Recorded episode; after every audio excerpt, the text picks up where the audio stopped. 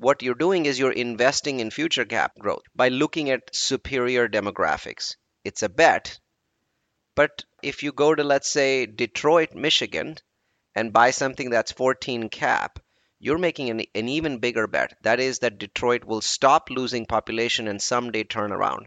People have been investing in Detroit for the last four decades with that premise.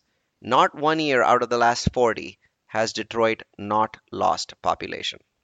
And those cap rates, which started around 6% in the year 1960, are now in certain pockets of Detroit up to 15 cap, which means that the prices are way lower than they were a long time ago.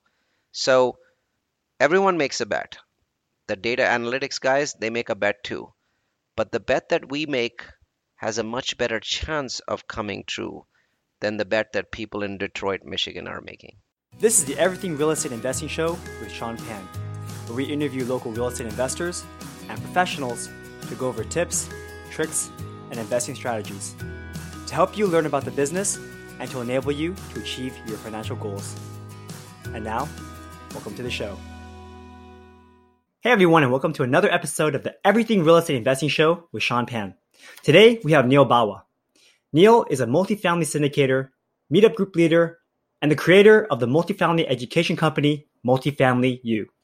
Today, Neil will go over the key metrics to look for when deciding on a market to invest in, and will give us excellent tips on how we can become better asset managers. If you enjoyed this episode, subscribe to the show and leave a review. We release episodes every Wednesday and Sunday, and release the show notes with a full transcription on our site, everythingrei.com. Enjoy! So, Neil, thanks so much for being on our show today. I'm really, really excited to have you on. Go ahead and introduce yourself and let everyone know who you are and how you got into real estate. Sounds good. I'm a um, I'm a recovering technologist.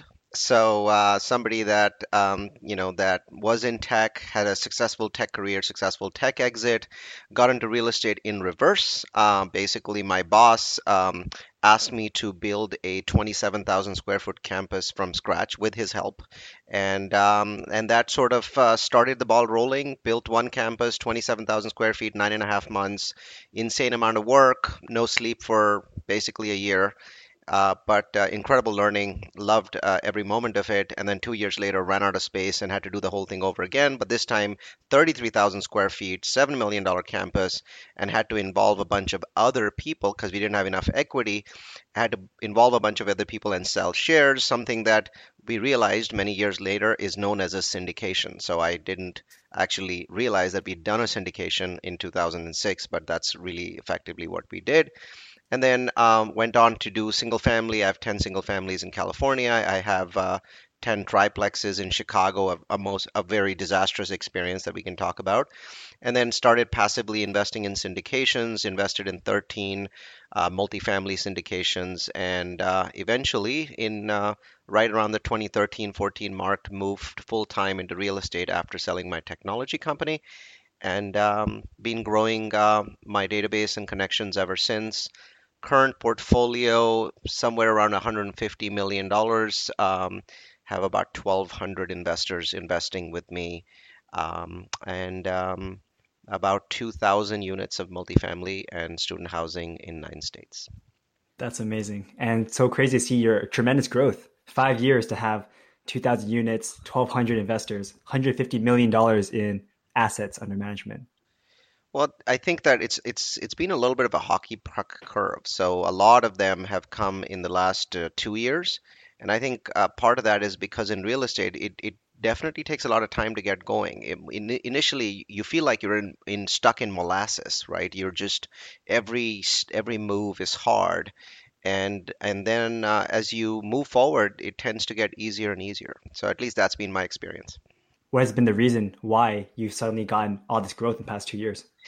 I think it is related to the pain that I inflicted on myself in Chicago. So, you know, when I bought those 10 homes in California in 2009, things went wonderfully. I still own those 10 homes. They cash flow like crazy. My wife would, won't let me sell them. I should sell them, but they have so much equity trapped in them, but she, she loves them. Um, so I got cocky. I got uh, completely overconfident and I went to Chicago and paid cash to buy 10 uh, duplexes, triplexes, you know, a mix of duplexes and triplexes should firstly shouldn't have paid cash. because a lot of lenders would have stopped me from from buying them. And and secondly, shouldn't have bought so many at one time. I should have basically just waited and understood the conditions. I didn't do that. I made a huge mistake and, and trapped more than a million dollars of my equity in there for five years. And when I realized what had happened, I had invested in one of the worst markets in America, one of the worst submarkets in America with high crime, low income, low income growth, uh, zero population growth, actually negative population growth, and no home price growth, and no rent growth, right? So this this is a market that just you couldn't have asked for a worse market if you researched it. And when I realized all of these things, I realized how many investors like me, technologists, were basically just focused on how much rent are the tenants paying and what does the property look like? That those are the two things that everybody cares about. What they don't realize is that their destiny is actually being driven by external demographic factors.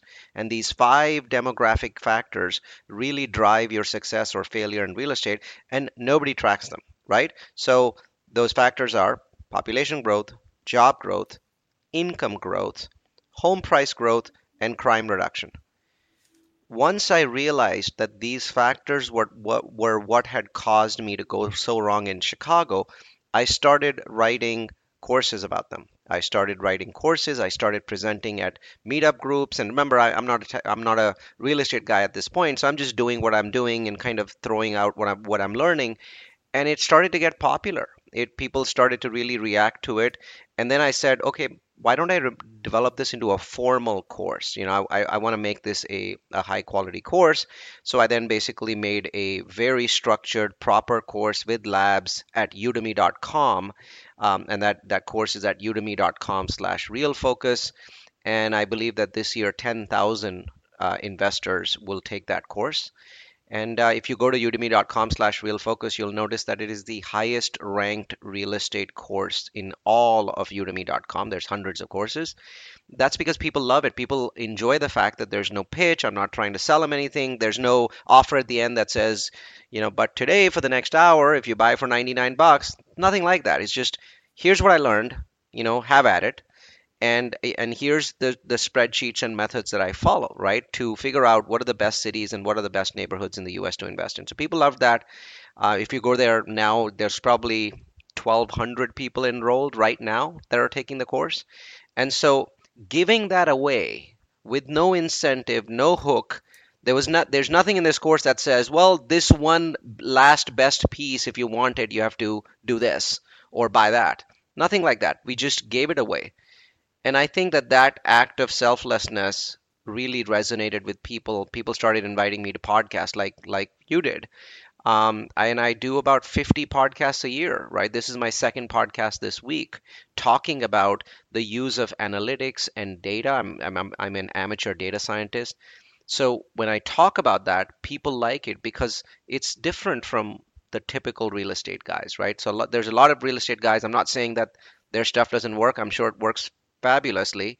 But for me, there's a differentiation in that I'm a geek. I'm not afraid of it. In fact, I think that that's my secret sauce being a geek and talking in those geek words. And if you don't get it, that's fine. And there's a certain percentage of people that gravitate towards that. And what's lucky for me is that the largest single percentage of those people happen to be in the San Francisco Bay Area, where I live, right? This is this is like geek heaven. And so people just gravitated towards me. It's it's very difficult to get anywhere close to even a hundred investors, and I'm proud to have more than a thousand. Wow, yeah, it's an amazing story. And actually, that's the reason why I wanted to have you on the show because I saw you speak at Brenda's meetup up in San Francisco last month, and your presentation was mostly about the market and all the data behind it. And I asked you, I said, "Hey, there is a lot of data out there. How do you like look at it? You know, how do you interpret it? I feel like people can be shown the same data and they can interpret it many different ways. So you mentioned it briefly earlier. Can you go over it again one more time and just say what are your absolute key metrics that you look at and yeah, how do you do how do you interpret that? Sure. So I'm going to answer your questions about interpretation last. Let's go over the key metrics first because that'll make my answer easier. So the five key metrics, I call them real focuses, right? There are five metrics. The first one is population growth. Okay. Never invest in a city where population is not growing, no matter how much the cash flow is. Why? Because you're going to make money now and you're going to lose it when you sell. So let's say you buy something for $100,000 and you hold it for 10 years. Inflation is roughly 2.5% actual, right? Not not what the Federal Reserve reports, but what we really experience, right? The one that includes food and gas and all the important stuff. So what that means is that if I bought something for $100,000, that 2.5% compounded inflation means that after 10 years, I should exit for $135,000 just to be in the same place. Because that $135,000 10 years from now is the same as $100,000 today. Does that Mhm. make sense? Yes. So if you exit for 120,000 or I exit for 130,000, you have lost money. Does that make sense? Now, Mhm. Once you understand this, you have to realize that places where population doesn't grow, you are not going to get that that uh, $35,000 in 10-year grain. You're going to get maybe 15 or 10 or 20, right? And so now you're losing money when you leave, even though you're making it in cash flow. Therefore, never ever invest in a city or a market that is losing population. Now, it's not just important to understand that you should invest in a place that's gaining population, it's important to understand how much. When I started learning about this, I started applying a certain number of hypotheses of population growth. How much population growth really drives rent growth and really drives home price growth? Is it half a percent a year? Is it 1%? Is it 2%? Is it even 3%? What is that magic number, right? And here's the number that I found, and that's the number that all of those 10,000 students will use this year. The number is between the year 2000 and now, or maybe a couple years before this, because numbers are not really available for 2019 and 18, but they're available for 2017. Between those two time frames, you want the city that you're investing in to grow by 20%. Okay, so it's roughly 16, 17 years. You want it to grow by 20%. Another way of saying it is the city that you're investing in should roughly grow by one and a quarter percent in population each year.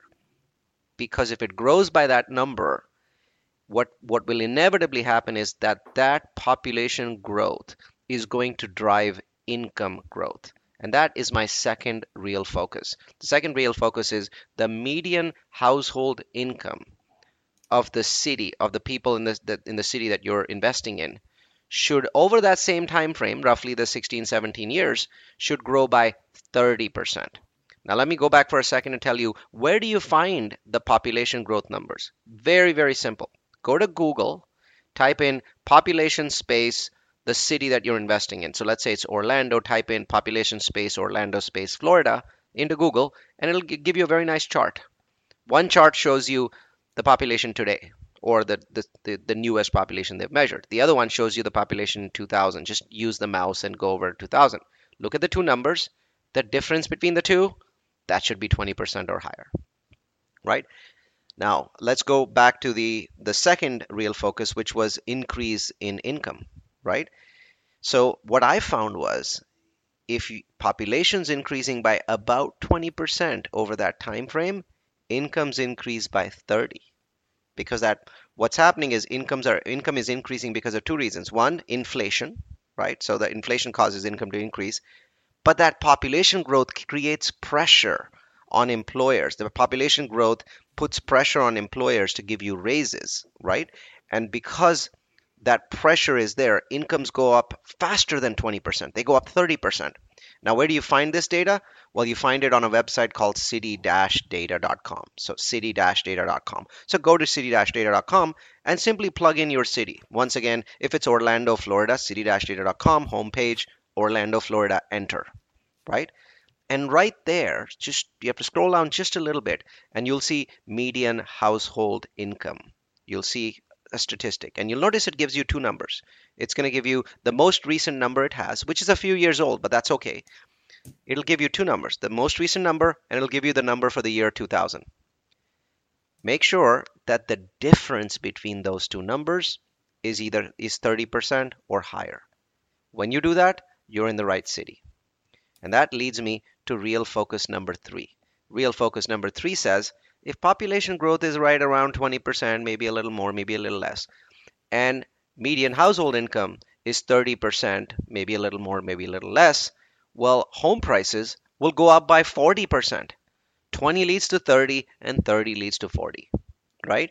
And so look at cities where on city data, the two numbers, the 2000 number and the most recent number, are roughly 40% apart, right? Where's that number? Well, the same page that just showed you the median household income, right below that, like two lines below that, you'll see median house or condo value. Look at the two numbers, make sure that, that, that the gap between them is at least 40%. This is telling you that you're in the right cities to invest in. And remember, you don't just have to do this with cities, you can do it with zip codes. If you think that there's a great city, instead of plugging in the city name, you can plug in the zip code inside of that city and it'll still give you the same data. So it's very, very powerful. And you're doubling or tripling or quadrupling your return by doing just these simple things. So that's real focus one, two, and three 20%, 30%, 40%.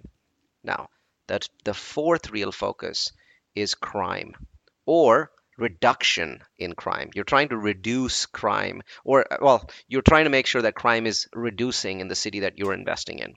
Where's the data? Same page, city-data.com. You already plug, plugged it in, right? So now scroll down for a while, scroll, scroll, scroll, scroll, and you'll come to a blue colored table. And that table is the crime table. It'll show you murders and rapes and robberies and all kinds of burglaries, all of that stuff. Ignore it all. But the bottom line, which is dark light blue in color, the bottom line shows you one aggregate crime number for the city that you're looking at. The number on the far right make sure it's lower than 500. The number on the far left, make sure it's a lot higher. What does that mean? The number on the far right is the newest number. If it's lower than 500, the city's crime is within a, a decent limit. The number on left, let's say it's far higher. Let's say it's 800. What does that tell you? The city's crime used to be 800. Now it's 500. So it's reducing. It's going down. That's what you want to see because once a once there's a decline in crime, there tends to be an increase in education at the same time, and an increase in in incomes at the same time, and so that tends to continue on for decades at a time. So when you're going to exit 10 years from now, if today it's 500, well, it might be 400 in the future, and if it's 400 10 years from now, your home's going to be worth a lot more money because home prices go up as crime goes down. So that fourth statistic is so powerful and so key. Also, remember cities that have lower crime have lower delinquency, they have lower evictions, they have lower everything that you do not want to see as a landlord that is buying a single family or a duplex or a triplex or even a 100 unit in, in those particular cities. So, those are my four metrics. The fifth metric is simply jobs, right? Jobs are such a powerful, powerful driver of your profits. Both your rent profit and the final selling price is determined by jobs. Now, city data doesn't give you job data, so I'm going to give you the exact URL that you're going to use. I'm going to plug it into chat so you can give it to all of your viewers. And I'm also going to say it while I'm typing it in. So www.department of numbers, that's D-E-P-T of numbers.com slash employment slash metros. What this page shows you is every metro in the United States and its job growth. It has lots and lots of data. You can ignore all of it and simply look at the one column that says one year job percent change. One year job percent change. And you want to sort this, right? And what you'll notice is that when you sort it, you will find the cities that are losing the most jobs. Click on it again, and now you're going to look at the cities that are gaining the most jobs. What city in America has gained the most jobs in the last 12 months? Well, it's Reno, Nevada. What was it a month ago? Reno, Nevada. Two months ago, Reno, Nevada. Why? Tesla, right? Tesla started something in Reno, and whatever they started has now started to develop. So now there's people doing all kinds of industrial and all kinds of, you know, other logistics related stuff. Reno is very close to California, but doesn't have any of California's taxation and onerous laws. So it's becoming sort of a California city that's tax free, right? Or state tax tax free. So that's why Reno is very fast growing. But again and again and again in that list, I see the same sort of cities. Here's five or six that show up every single month St. George, uh, Utah, Boise City, Idaho. Um, I see uh, Cape Coral, Florida. I see Provo, Utah. I see Orlando, Florida. I see Phoenix, um, Arizona. These cities just continuously show up. They continuously have high job growth. Does the San Francisco Bay Area show up? Unfortunately, not. I, it's been years since I see it because big metros, major metros, are slowing. This is the ninth year of the cycle, and the big metros, their job flow recovered sooner. And now the jobs are basically flowing to secondary uh, metros like Boise, Idaho, and Orlando, Florida. So that's where you're going to see the growth. So what's really nice is this particular page shows you not just the jobs, but gives you a feel for what's really going on in the economy. You'll notice that the state of Florida is represented very often. The state of Idaho, the state of uh, Utah is represented extremely often. Texas, of course, is represented. But then you're going to notice that roughly two thirds of the state in America don't show up. They're either the Midwest state states or they're the manufacturing states, right? It's sad that these states basically are missing out on on all of the job growth in America. But your job as a real estate investor is to be cautious. You're not a speculator. You don't go in there saying, "Oh, they, they don't show up in the list anymore, so everything's cheap," because that's the absolute worst thing that you can do. Go where the jobs are, and you'll get you know whenever whenever the the jobs get boosted just a little bit more you're going to see a huge gain in your in your rents. And that huge rent gain will eventually translate into a huge home price gain. Amazing. Thank you so much for going through everything you just said. I have a couple follow-up questions that i like to go through one at a time with you. So first of all i've been going to your meetups for about two three years now and you have been saying the same cities over and over again especially provo utah and orlando florida. Since that time have you seen your predictions come true? Has Provo and Orlando been doing pretty well those past two, three years? They've been doing astonishingly well. The simplest way to look at it is go to Google and type in Zillow home values, then Provo, Utah.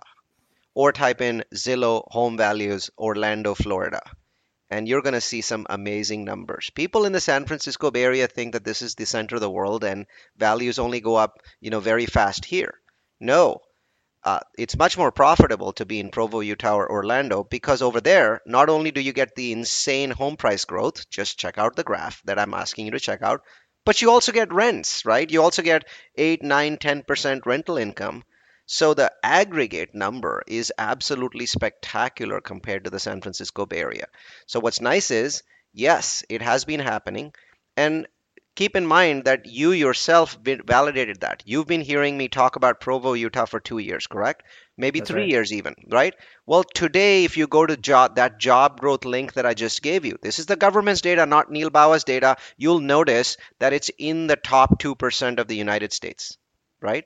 That is independent validation. Orlando in the top 5% in the United States. You, it can never really be the the number one city in the US because that changes every single month, right? You know, one employer like Amazon bringing in 500 jobs can move a city to the top. But what's important is that this link that I gave you, it changes every single month, right? Because it's trailing 12 months.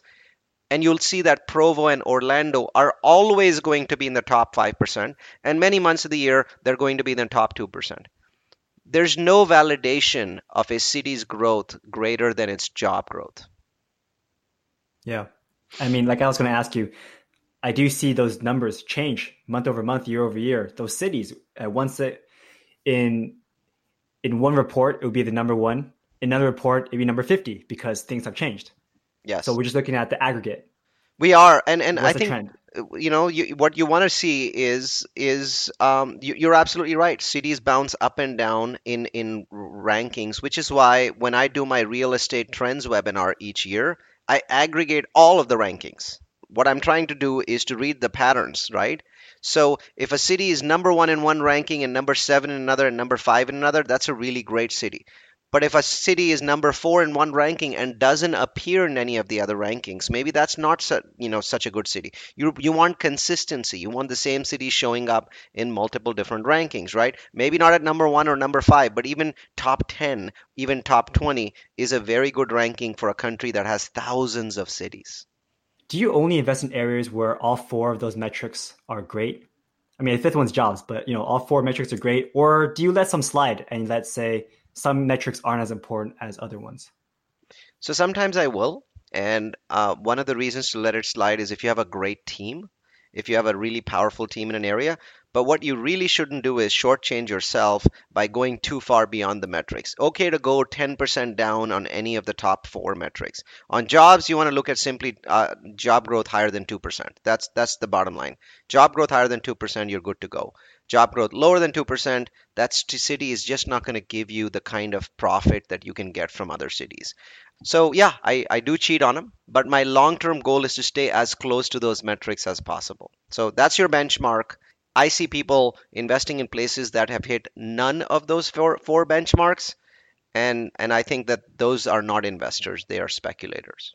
Is there any like non-negotiable where you're like, I will not invest in a place past certain crime rate or job growth rate or something like that?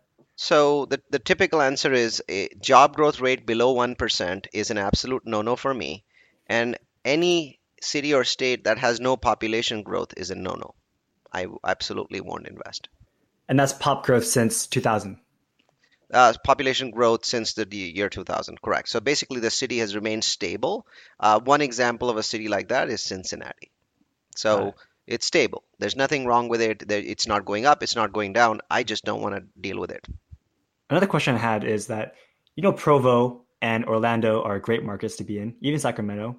When I've personally tried to look at properties there, the cap rates are pretty low because it is a popular area. So how do you go around buying something at a good value while still making a profit? So the, the answer is you have to have the Bay Area mindset, right? So when you're looking at stuff in the Bay Area, it's insanely expensive, right? So your cap rate might be three or two or even zero, right? Zero cap rates are, are common in the Bay Area. These markets are expensive. They're five, six, seven cap uh, markets. You're never going to find anything higher than seven cap in any of these markets. But the point is this, Sean, they're only seven cap today.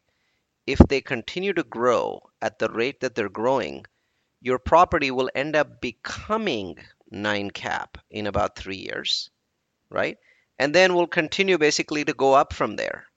What you're doing is you're investing in future cap growth, right? By looking at superior demographics. It's a bet, but uh, if you go to, let's say, Detroit, Michigan, and buy something that's 14 cap, you're making an, an even bigger bet. That is that Detroit will stop losing population and someday turn around. People have been investing in Detroit for the last four decades with that premise. Not one year out of the last 40 has Detroit not lost population. And those cap rates, which started around 6% in the year 1960, are now in certain pockets of Detroit up to 15 cap, which means that the prices are way lower than they were a long time ago.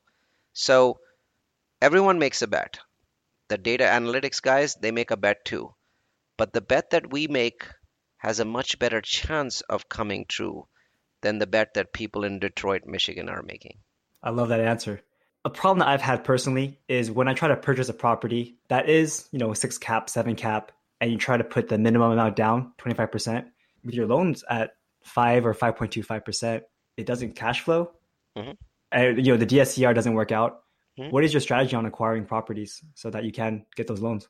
Well, I'm going to give you an answer for the typical people that are listening to this particular podcast because to be honest, I am buying, you know, 20 million dollar properties and this may the answer for somebody who's looking to buy a half million dollar property or a $100,000 property is probably going to be different.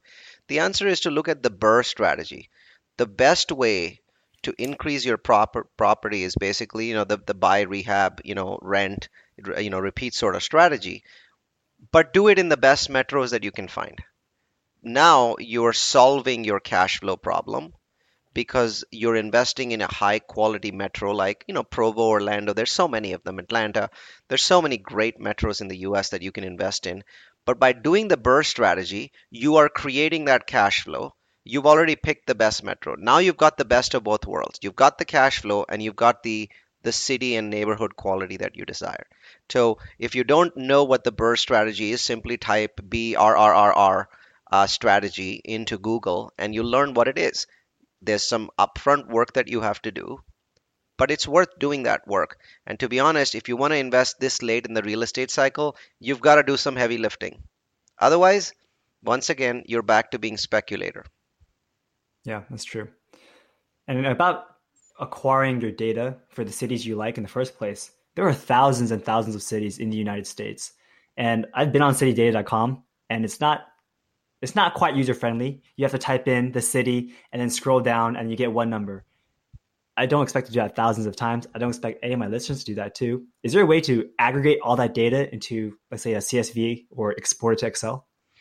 Not for free. The, the short answer is there are two websites that do a very good job of ranking cities. None of them are free, but if you wait for a little while, they do these. You know, for example, we, we recently had a Memorial Day holiday, and both of the sites were running extensive discounts just to get people on board. So the two sites are Housing Alerts with an S dot net, housingalerts.net. It's a site run by Ken uh, Wade, a Stanford guy that is very, very sharp. Um, and then the other one is called localmarketmonitor.com. You have to make sure you put the www in front of it. www.localmarketmonitor.com. I, I'm I'm shocked that it doesn't work when you when you don't plug in the www. But uh, they're not technologists; they're geeks. They're data geeks. These two sites, for a few hundred dollars a year, will do everything that City Data does and much much more. But obviously now you're paying for it. Now, a lot of people are hesitant to pay $500 a year for data. I only have one message for you. You're crazy. This data, 30 years ago, one generation ago, people used to charge $50,000 a year for it. The internet has now commoditized that data, so it costs 1% of what it used to cost. But home prices are now double. If you use this data and move your gains by 1%, which is a ridiculously low number, 1%, that's going to happen all the time, you've paid for it, right? You've more than paid for it. You know what is likely to happen? You're going to move the needle by 20 or 30% over the lifetime of an investment. Many people have done 200 or 300% by paying for this data. I'm not affiliated with these websites. I don't make any money when, when you go in and, and do this but it's crazy not to do it because when you don't, you're a speculator, not an investor. And if you're a speculator, why would you want to speculate in real estate? Las Vegas is way more fun. it definitely is. And it's the summertime, right? That's right. Okay, that's funny because I was actually going to ask if you use virtual assistants to help you pour through and mine that data. But I guess having something like housing alerts or localmarketmonitor.com is much simpler. It is. That doesn't mean that I don't use my virtual assistants to do this. I continuously use virtual assistants in a wide variety of ways, uh, including data mining. But in my mind, virtual assistants are so magnificently useful for so many things. I wouldn't think that this is their most core competency. Somebody like me that is buying, you know, my, my portfolio is $150 million. So for me to pay a thousand dollars for local market monitor or a thousand dollars for housing alerts is just you know you know you have to do it right. My my and we don't charge our, our investors for it. That's just a cost that we have to bear, the a cost of doing business and a cost of knowing where to go and what to buy. But for anybody, I think it's worth it. I mean, it, what is amazing is that we live in this amazing transformational information age where people are basically just packing suitcases filled with data gold and saying, here's this suitcase, it's probably worth $100,000 to you. Can I have 500 for it? And we still have people resisting that 500. That's great advice. So another thing I want to talk to you about is you have been on so many podcasts before, and I wanted to see if we can talk about something unique. Mm-hmm. Let's talk about the effective use of property managers. One of the things that I, I love saying is that there are no bad property managers they're only bad asset managers, right? When you buy a single family property and you give it to your property manager, you put yourself into a position, and that position is known in our industry as asset manager. You, are buying an asset and you're managing that asset. And part of managing that asset is managing your property manager. And you will find that most property managers are okay if you're a good asset manager. So the discipline really doesn't apply to them, it applies to you. The problem is too many investors think that it is the property manager's job to take care of the property.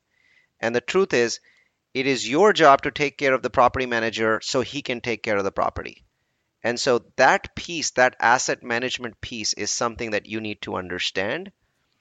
And and you know we'll talk a little bit about you know managing a 20 million dollar property, but let's talk about first managing a single family rental that your property manager is managing, right? What's the biggest single reason that people don't want to invest out of state? They're afraid that the property manager won't manage their property, right?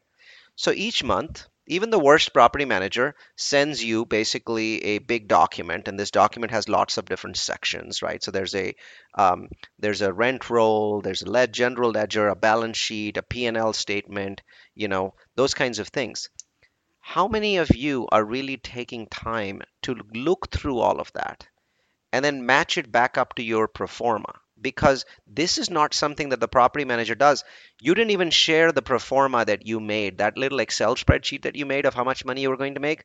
You never shared it with him. He has no idea, right? And to be honest, he wasn't the property manager when you did this anyway. So it's not his fault if you can't get those numbers right. The key is that every month right so so obviously 99% of the people i know built an excel spreadsheet before they bought this property correct all right your job as an asset manager is in the same in that same spreadsheet. You now need to add a column for each month. Jan, Feb, March, April, May, June, July, blah blah blah. Actually, you want to add two column, two columns. And one of those columns is is the actuals and the other column is the budgeted. Let's say that in your pro forma you budgeted $1,000 for electric bills. Okay? A thousand bucks. Doesn't that mean that it's 80 bucks a month, more or less, right? So now you have to put 80 bucks in that budget column. And now you have to go back to that statement that that property manager sent you and spend 10 minutes. This is not going to take a long time. It, it's it's quick. Go in there, take that electric bill out and plug it in, right? Because the first thing that you have to do is train yourself to be an asset manager. No property manager in the world will ever train you to be a better asset manager because that is going to shoot him in the foot, right? So you've got to first train yourself. So stop thinking about property managers when you're trying to, to, to train property managers. Start thinking about being asset managers. That's the best advice I can give you. Go in there, plug in those numbers. For the next six months, don't do anything except simply look at the line that says actual and look at the line that says budget. Just plug it in. Now, after six months, when you've done this five or six times, you're going to start noticing patterns, right? So some of the lines are going to be fairly close to where you projected. Some of the lines are going to be wildly off. They're going to be like 100% off or 200% off. And some of the lines are going to be pretty much the same as what you came up with, with wild spikes that go back down the next month, right? Now, your next job is to make sure that what you do is after you've done this, you write all the questions regarding all of those rows that look odd, right? And 99% of the time, unfortunately, the expenses are going to be higher and the income is going to be lower. So look at each row and write down a question next to that or type it down in, in Excel, right? And then send those questions all in one sheet, numbered, back to the property manager and say, this is what I noticed in this month's property management report. Could you please respond to each one of these? And by the way, when you're responding, could you please not write one long response? Go into each one of these and then respond below that. Okay? Because he wants to write you a story. Property manager's job is to tell you stories. Your job is to tell him, you're the story guy. I don't want to listen to it. I just want you to answer the numbers questions. If he starts telling you a story that a dog bit a tenant, tell him, okay, that's very interesting, but could you please answer the, the question about this number? If he starts saying a tree fell on the roof, could you please answer this question? Your focus is to not let your property manager distract you in any way. Most of the time, I prefer to actually have this communication by email because the moment you get on the phone, he's got a new story, right? Because every property manager knows that it's very easy to distract Sean with with another story, right? Where sometimes a good story, sometimes the bad story, and Sean just forgets the question that he was going to ask and starts listening to the story. So it's really easy to do this on email. Start asking for the answers to those questions. When you do that, you get a bunch of benefits. Number one, your property manager knows that this guy is watching everything that I'm doing and is less likely to steal from you because Every other guy that he steals from is not watching, so it's easy for him to steal from them. It's hard for him to steal from you because you're going to be demanding all of these uh, numbers, right? Secondly, even if he isn't stealing from you, you're now the squeaky wheel, right? And the truth is, no, even if you've got the most ethical man- property manager in the world, they're always underpaid. Just so you know, every property manager in America is underpaid. Okay? And I don't know why. It's just an industry where they don't charge you enough money. And, and investors are always complaining about how much property managers charge. The answer is they don't charge enough, right? They're underpaid people, which means that someone has to be shortchanged. Make sure it's not you. That is the nature of property management. And even if he's having a really good month, always ask those questions. Consistently be a squeaky wheel, and you'll make sure your stuff arrives on time. He's looking at your property all the time. He's raising the rents all the time. So that's the second benefit that you get. You know what the third benefit is? You're going to learn a lot about property management based on his answers. So you're going to start learning a bunch of new things. You're going to learn how to question them better based on the answers he gave you three to six months ago. Oh, you told me this in, in April. How come in August this is something different? Right? The last advice I have for you, and this one takes a little bit of work, is let's say the guy says, um, uh, you know, it cost us $831 last month because a tree fell on the roof, right? And um, and uh, so you know we, we basically had to fix the roof and, and and there's a bill right? And so if you look at your property management statements you'll see a bill. You'll see a bill from some company for $831 okay? So here's what i want you to do. It's very sneaky but it's very important that you do exactly this. That bill that invoice is going to have a phone number of some roofing company correct I want you to call that roofing company and verify that they actually charge $831. Number one, so I'm calling, I'm, I'm the customer, this is my home, you did this work. When did you do this work? Did you charge $831? Yes. Is any percentage of this going to my property manager? Can you please tell me truthfully if that's the case? Yes or no, right? Sometimes they say yes, in which case you know your property manager is skimming from you. Be careful because that's not in your contract. Number two, if he says no, fine, at least you know that the work got done. and now find an excuse to write back to your property manager some sort of question. And in that question, use the following statement. You know, let's say it was Consetti Instruction that did the work, Consetti Construction that did the work, right? Write back to your property manager and say, you know, I, I had a call with Consetti Construction because I, w- I wanted to understand more about this 831 bill, and he mentioned so and so. Why is that? What you're saying doesn't matter. The message is, I am independently talking with your vendors to, to check everything. This property manager will never steal anything from you because he knows that you're watching him. And do this every six months. Whether you find anything or not is irrelevant, but you are now the squeakiest wheel out of the 700 wheels that he's gotten. And any property manager is now going to do a much better job for you. That's some amazing advice. Is that what you're currently doing with your property managers? I think I'm doing 100x of that, obviously. Uh, the metrics, we have a 55 metric dashboard. I think it's overkill for this podcast. But obviously, when you get into it professionally and you have 250 units, you're looking at capex, you're looking at every line of expense, you're looking at taxes, you're looking to dispute your taxes, fight those in court. Uh, there's a lot that goes into it, but obviously we have more time. We are full time real estate professionals. It's our job to manage these properties, right? But what I just told you yep. should take no more than one hour a month. And as you as you move forward, it shouldn't even take more than half an hour a month. If you're unwilling to spend those six hours, you have no right to bitch about your property manager. so the key, I guess, is that don't worry about your property manager. Worry about yourself. Be a better asset manager, and the property manager will take care of itself. Exactly. Great advice. I was wondering, what are the current challenges that you have in your business? You seem to have a lot of things under control, and you seem to know a lot. So yeah, what are your what are your challenges? What are your pain points? My two big pain points are something that I can do nothing about. So the first pain point is that unemployment in the US has fallen to the point that cost of labor is extremely high. And even at high cost, labor is not available.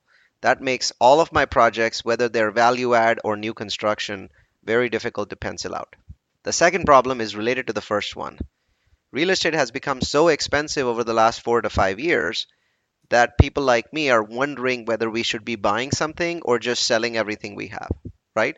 That's a question I ask myself every day, and I don't really have a good answer. So I'm becoming more and more cautious about buying. I'm also telling my investors, look, you can choose to sit on the sidelines. Obviously, you make no money that way and you're losing to inflation, or you can work with me. I am taking less and less risk as I go, which means that I'm making less and less money for you. But it's still, you know, 10 times what you're going to make by putting your money in the bank or 20 times what you're going to make by putting your money in the bank. So far people seem to understand that. And so I'm I'm continuing forwards. But I'm just 1 inch away from wishing for a recession so that we get some balance in this market. I mean, I think the same mentality is felt throughout a lot of the people I've talked to. Market is very high. It's scary, scary times. Sometimes you don't know, should we go or not? It's it's more challenging for you folks in the San Francisco Bay Area. Obviously, other markets are still at you know fourth or fifth inning of the ball game, whereas the San Francisco Bay Area, I think, is overtime. You know, it's in the tenth inning of a nine inning baseball game. Yeah. So um, it's it's an easier decision to make in other places, but it's still something that we worry about every day. I wish I had a crystal ball, but mine, mine's been malfunctioning for a few years. so, do you have any last words of advice you'd like to give to our listeners? Yeah, I think that the, what we can do is either we can take action or we can educate ourselves, and both of these are good things. If you'd like to educate our, yourselves on numbers driven strategies, numbers driven strategies in an entertaining format, check out multifamilyu.com. Multifamilyu.com. We have incredible toolkits. We have lists of cities that you should be investing in and lists of cities that you should be staying away from. We have um, PDFs, we have articles, we have case studies that everyone that is looking to become an investor and not be a speculator can benefit from. And we have 50 very entertaining webinars every year that 20,000 people sign up for. So check it out, multifamilyu.com. Nobody's going to try and sell you anything. It is an education portal that we're developing into a Google like portal for multifamily. I actually took the live version of this two years ago mm-hmm. when we had it in Santa Clara. It mm-hmm. was so much information for one day. It was it was amazing. Good, good. Now, now I teach it as a three day. Um, ho- hopefully with three times the information. But, uh, but you know, that's that's really not what I'm pitching. I, I, you know, to me, the webinars that are on the website that are free are incredible, and that's what everyone should be going there for because the the knowledge there is stunning. Yeah, amazing. So, how can people get in contact with you? You know, I'm very accessible. So remember multifamilyu.com, multifamily followed by the letter u.com. My email is neal, N-E-A-L, at multifamilyu.com. I connect with people on Facebook all the time. Uh, I also connect with people on LinkedIn. It's kind of easier to connect through LinkedIn because LinkedIn has a limit of 30,000 friends, whereas I've already hit my Facebook 5,000 limit, so it's it's kind of hard to connect to more people. But if you kind of want to connect with me on LinkedIn, I'd be happy to do that and then you can chat with me over over the, the, the LinkedIn messaging system. Great. Well, neal thank you so much for sharing your information, and thanks so much for your time. Awesome. Thanks uh, for having me on the show, Sean. Take care. Here are some of the key takeaways I got from speaking to neal There are some key metrics, such as population growth and job growth, that will ultimately determine how valuable your properties will be in the future. Get good at looking at and analyzing data. Sometimes you have to make a trade off between buying a cheap property with a high cap rate in a bad area versus buying a property with a lower cap rate in a better area. And at the end of the day, you're making a bet. What bet do you want to make? Another thing I got was that it's not about finding a great property manager, it's about being a great asset manager. Be responsible for your assets and they will perform well. You can find the show notes and the full transcription on our site, everythingrei.com. Hope you all learned a lot. Thanks, and have a great day.